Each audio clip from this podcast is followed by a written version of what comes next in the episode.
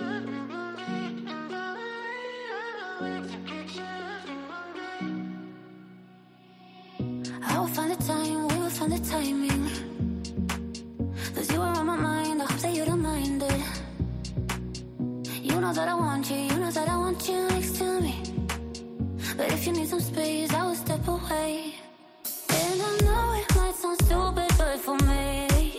Está claro que los nuevos sistemas que utilizamos para comunicarnos y para vincularnos socialmente lo han cambiado todo.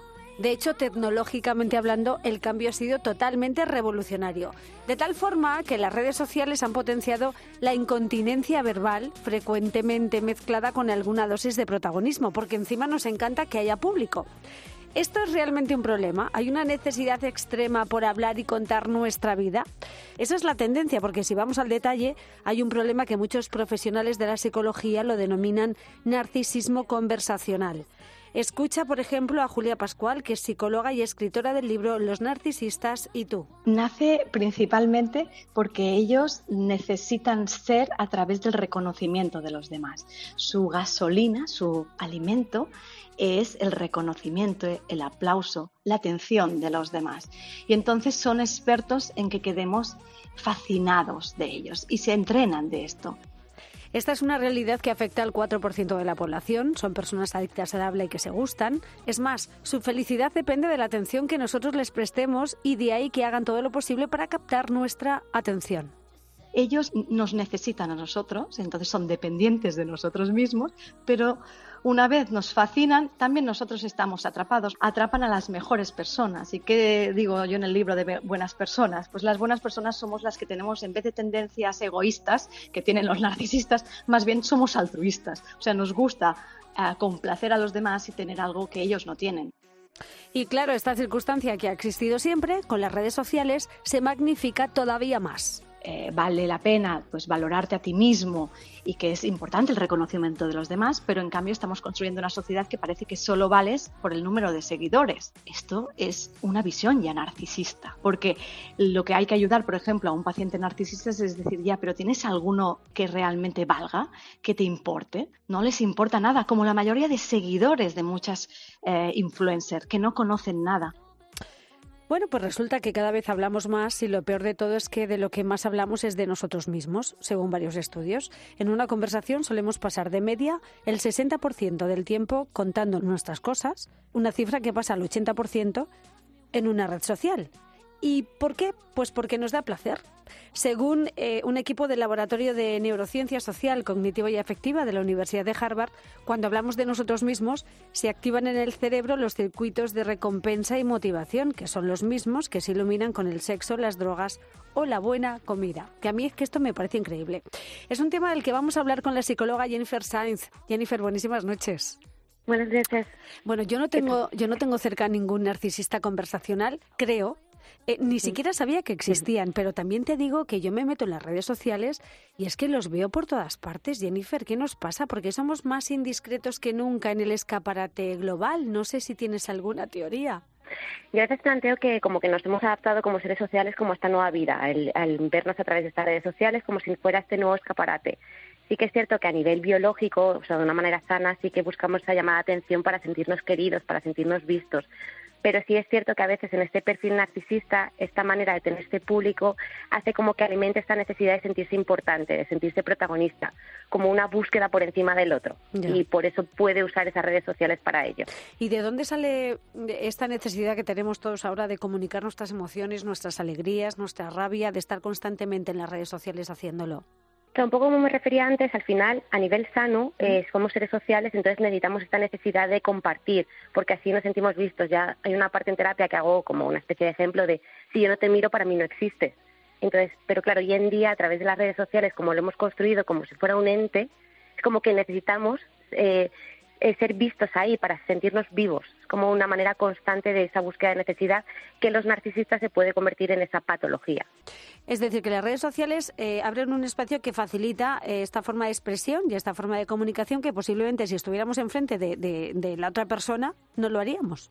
Sí, pudiera ser una manera. O sea, al final, incluso al no recibir el feedback de la otra persona y no verle, eh, no, no ponemos el freno. O sea, al final yo cuando estoy con otra persona a nivel físico, eh, segrega en mí una serie de pues, oxitocina, todo, que incluso me hace regularme, decir, vale, ahora me puedo parar yo, le voy a escuchar, o sea, empatizo. A través de las eh, redes sociales es como que hay esa desconexión, entonces nos impide muchas veces esa empatía. Ya. Además es que eh, estamos permanentemente conectados y generando contenido sin parar. Hablamos de cocina, maquillaje, deporte, moda, ahora todos sabemos de todo y necesitamos contarlo porque encima nos encanta que haya público. Entonces, ¿Cómo de grave es esto? ¿Hasta qué punto las redes sociales potencian los niveles de narcisismo de las personas o incluso si los crean?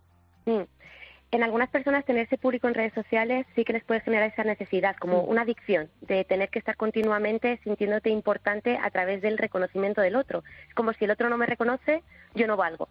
Entonces sí que les puede generar niveles muy altos de ansiedad y esa búsqueda a través de redes, de likes, de stories y todo, eh, puede potenciar eh, algunos rasgos en algunas personas. Bueno, también es cierto que muchas personas utilizan las redes para comunicarse mediante formas de expresión artística o para buscar y manifestar compañía y cariño, es decir, que el narcisismo patológico es otra cosa, ¿no, Jennifer? Sí, como en todo, hay personas que usan las redes con fines de trabajo, incluso para poder expresar sus textos, su arte, y no sería del todo patológico. Mm. La diferencia con el narcisista es que el narcisista busca la superioridad de sentirse importante por encima de todos. Eh, es como una necesidad insana de llamar la atención. Y visto lo visto, Jennifer, ¿tú crees que todos tenemos la necesidad de compartir, hasta las personas más introvertidas? Sí, todo el mundo necesita eh, no sé, sentirse comprendido, esa empatía. Todo el mundo necesita, porque la hora de, por ejemplo, a nivel eh, químico, eh, la empatía, o sea, la hormona sería eh, la oxitocina. Entonces, la necesitamos muchas veces para bajar nuestro propio cortisol, que es la ansiedad. Entonces, sí que necesitaríamos esa necesidad de poder compartir, de sentirte querido, pero claro, sí, de una manera sana. Eh, mm, ¿No crees que tras años de verborrea propulsada por todo tipo de plataformas y redes sociales ha llegado la hora de saber cerrar la boca? No sé si hay terapia para aprender a callarse un poco entre tanto ruido que nos genera Internet en nuestro día a día. Sí, a veces lo que planteo es que sería importante primero aprender a conocer nuestras emociones, saber regularnos emocionalmente, porque una vez así tomemos esa conciencia, podremos ser más capaces de poder leer al otro y saber parar, porque incluso no sabemos cuándo eh, es sano compartir o no compartir y el darnos ese tiempo de espera de poder regularnos a nosotros mismos, de darnos tiempo para poder escucharnos. Claro, es que no sé, a veces me pregunto cómo vamos a salir de esto, ¿no? Porque nos hemos metido en este fenómeno de las redes sociales, el nivel de adicción que crea y sobre todo a la hora de generar tantísimo ruido que tenemos constantemente, ¿no? Que nos da miedo como estar en silencio. Sí, porque nos eh, genera mucha inseguridad. Es como que necesitamos esa sensación constante de poder ser importantes, de poder, poder sentir que aportamos algo al mundo. No por decirlo de alguna manera. Luego hay un problema también en nuestra sociedad y es que percibimos a la persona que habla bien como una persona segura de sí misma y con buenas dotes de liderazgo, pero claro, no siempre es así, ¿no? Claro, no tendría por qué serlo. Algunos narcisistas, por ejemplo, sí que pueden ser grandes oradores o líderes, pero debajo suele haber un sentimiento de inseguridad con el que no están conectados. Hay personas que necesitan mostrarse así, son capaces de hacerlo, pero internamente viven en una constante comparación y en un cuestionamiento continuo de lo habré hecho bien, lo habré hecho mal, esta persona es mejor que yo o no, yo cómo puedo hacerlo. Efectivamente. Bueno, pues eh, Jennifer Saiz, que es psicóloga, eh, nos ha dado unas claves muy interesantes esta noche. Gracias por estar con nosotros aquí en la Noche de Cope y muy amable, Jennifer. Muchas gracias. Buenas noches.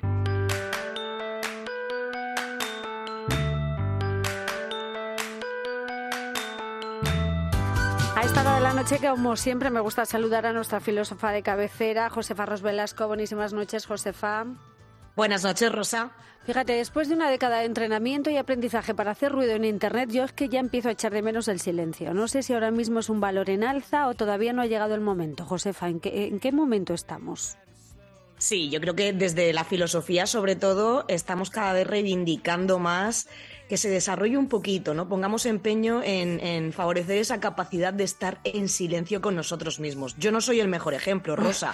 No sé qué me ha pasado, no sé qué me ha pasado, pero desde hace unos años, desde que empecé también a utilizar pues plataformas YouTube, canales, etcétera, bueno, soy incapaz de estar en silencio conmigo misma. Estoy poniendo la lavadora y para no escucharme pensar ya estoy escuchando algún youtuber, algún podcast, para mí ya es imposible. Constantemente. Es que hoy en día cualquiera puede irse de la lengua en Facebook o en cualquier otra red social, hablar más de la cuenta de la vida de otros, pero lo normal es que lo haga de la suya propia y que nos cuente hasta sus problemas de tránsito intestinal. Y estamos, es verdad, tenemos, tenemos un problema con, con, la autoafirmación, ¿eh? necesitamos autoafirmarnos constantemente, tener presencia ante los demás. Y estamos ahí bobos, mirando cualquier tipo de contenido. A mí es lo que me preocupa, ¿no? Que en, en vez de estar tranquilos, ahora mm, no sabemos. Yo voy en el autobús y no veo a la gente que mire a la calle. No, no, vamos todos con el móvil todos mirando eh, redes sociales, contenidos absurdos, que si uno baila, que si otro cocina, que si otro no sé qué, digo, pero que crear contenido para redes sociales es un proceso creativo y está muy bien, pero también hay mucho cantamañanas y gente que tiene muy pocas cosas que hacer, ¿eh? Pues sí, y al final mm, estamos perdiendo un poco el filtro, ¿no? Eso dificulta en cierta medida que seamos capaces de distinguir qué es lo que merece la pena, qué información tenemos que consumir y cuál no, cuál vale algo, cuál lleva razón y nos tragamos muchas fakes que se dice ahora. Pero claro, todo viene de ese problema, del problema de que el silencio es tan necesario como doloroso estar en silencio con uno mismo, estar observando, por ejemplo, por la ventana, como dices, cuando vas en el metro, es algo que puede resultar doloroso para ciertas personas. Porque cuando uno está en silencio consigo mismo, cuando estás con tus pensamientos, pues estos pensamientos a veces están basados en una reevaluación de lo que ha sido tu día, de qué estás haciendo con tu vida. Empezamos a pensar muchas veces en cuáles son los problemas más cotidianos. Claro, esto puede que no sea muy agradable, es doloroso, como digo, aunque es necesario, pero ahora lo que estamos haciendo con las redes es tratar de ocupar ese espacio y producirnos ese placer, ¿no? Evitar el dolor a toda costa tiene sus consecuencias negativas, como digo, porque al final está uno anestesiado todo el tiempo. Pero en cierta medida es lógico que tratemos de evitar eso que nos causa dolor, ¿no? Ese ejercicio de reevaluación. Ya, pero cuestionarse eso no es malo, es necesario. Yo mm, lo que no entiendo es esa urgencia por llenar cada silencio que se nos cruza en el camino con lo importante a veces que es estar en silencio con uno mismo. Yo no sé por qué no. Es verdad que nos aterra mucho, que nos da miedo, pero es necesario. Fíjate que es prácticamente como ponerse delante del espejo, desnudo, mirarse y ahí sale todo, lo bueno, lo malo, y queremos evitar justamente eso, eso que nos está devolviendo, esa imagen que nos devuelve el espejo. Cuando te quedas en silencio con tus pensamientos, pues al final muchas veces a lo que vuelve uno es aquello en lo que estás fallando, mm, revalúas, ¿no? ¿Qué es lo que tengo que mejorar? ¿Qué está ocurriendo de una forma distinta como yo lo había previsto? ¿Qué, está, mm, qué no cumple con mis expectativas? Y como te digo, es muy necesario. Si no haces ese paso, al final vas como un zombie por la vida. es que yo, eh, Josefa, lo hemos hecho siempre. Aunque parezca mentira mucha gente, eh, las redes sociales antes no existían, entonces teníamos otra vida, ¿no? Yo creo que, que no... Bueno, en cualquier caso era fácil ¿eh? ver en, en, el autobús, por ejemplo, a todo el mundo leyendo el periódico, leyendo un libro, pero claro, lo de las redes sociales es que lo potencia todo y además volvemos otra vez al mismo problema es que te vas a encontrar consumiendo contenido que a ti no te importa un como la receta que ha hecho no sé quién, eh, como tú decías, ese problema de tránsito que tiene una persona completamente desconocida. ¿Esto qué te aporta realmente? Nada. Es que, claro, eh, llegamos a un momento que, es conveniente educar a nuestros hijos, a, los jóvenes, si podemos, para que desarrollen una mirada crítica y reflexiva a todo aquello que las personas muestran en las redes sociales, porque es que esto también, ya lo hemos comentado muchas veces, que, que es muy peligroso. Sí, sí, además es que, bueno, ya no solamente es que consumas, es lo que estábamos hablando, ¿no? Y lo que apuntaba, lo que apuntaba la Es que tú mismo te metes en ese círculo vicioso de empezar a contar tu vida y, caer ¿no? En, exponer asuntos que no le importan a nadie sí, sí, sí, en esas redes sociales y luego otras personas consumen eso que tú estás compartiendo y que no les importa realmente. Creo que de alguna forma, bueno, en redes sociales perdemos mucho, mm, perdemos mucho esa, esa capacidad de escuchar activamente a los demás porque como lo que nos están contando en realidad no nos importa, bueno, pues aplicamos mucho un filtro de la escucha que es el irse a lo tuyo. Tú ves que ha puesto a alguien y enseguida contestas con lo mío. Pues yo pienso, pues a mí me sucedió, pues en una ocasión yo estuve... Es verdad. esa necesidad... hacer más ruido y más ruido cada vez. Esa necesidad de la gente de observar la vida de otros en redes sociales, que además de narcisistas estamos fomentando el boyerismo, que es, que es eso, hurgar en la vida de, los demás. ¿En qué momento hemos llegado pues sí, a esto? Es distinto. Yo defiendo mucho el uso de las redes sociales por todas las ventajas que comportan, pero en el ejemplo que te estaba poniendo antes, Rosa, que quizá pues cuando yo iba a la universidad hace muchos años, no voy a decir cuántos, pero hace bastantes, en el autobús podías ver a mucha gente leyendo un libro, leyendo el periódico, pero ahí lo que estabas era recibiendo un contenido y tú de forma interna y personal pues elaborabas tu juicio de valor acerca de aquello que estabas consumiendo. Ahora no, ahora te ves en la necesidad de interactuar y de aportar también lo tuyo, tenga, tenga algún tipo de sentido o no, tengas conocimiento sobre aquello de lo que hablas o no.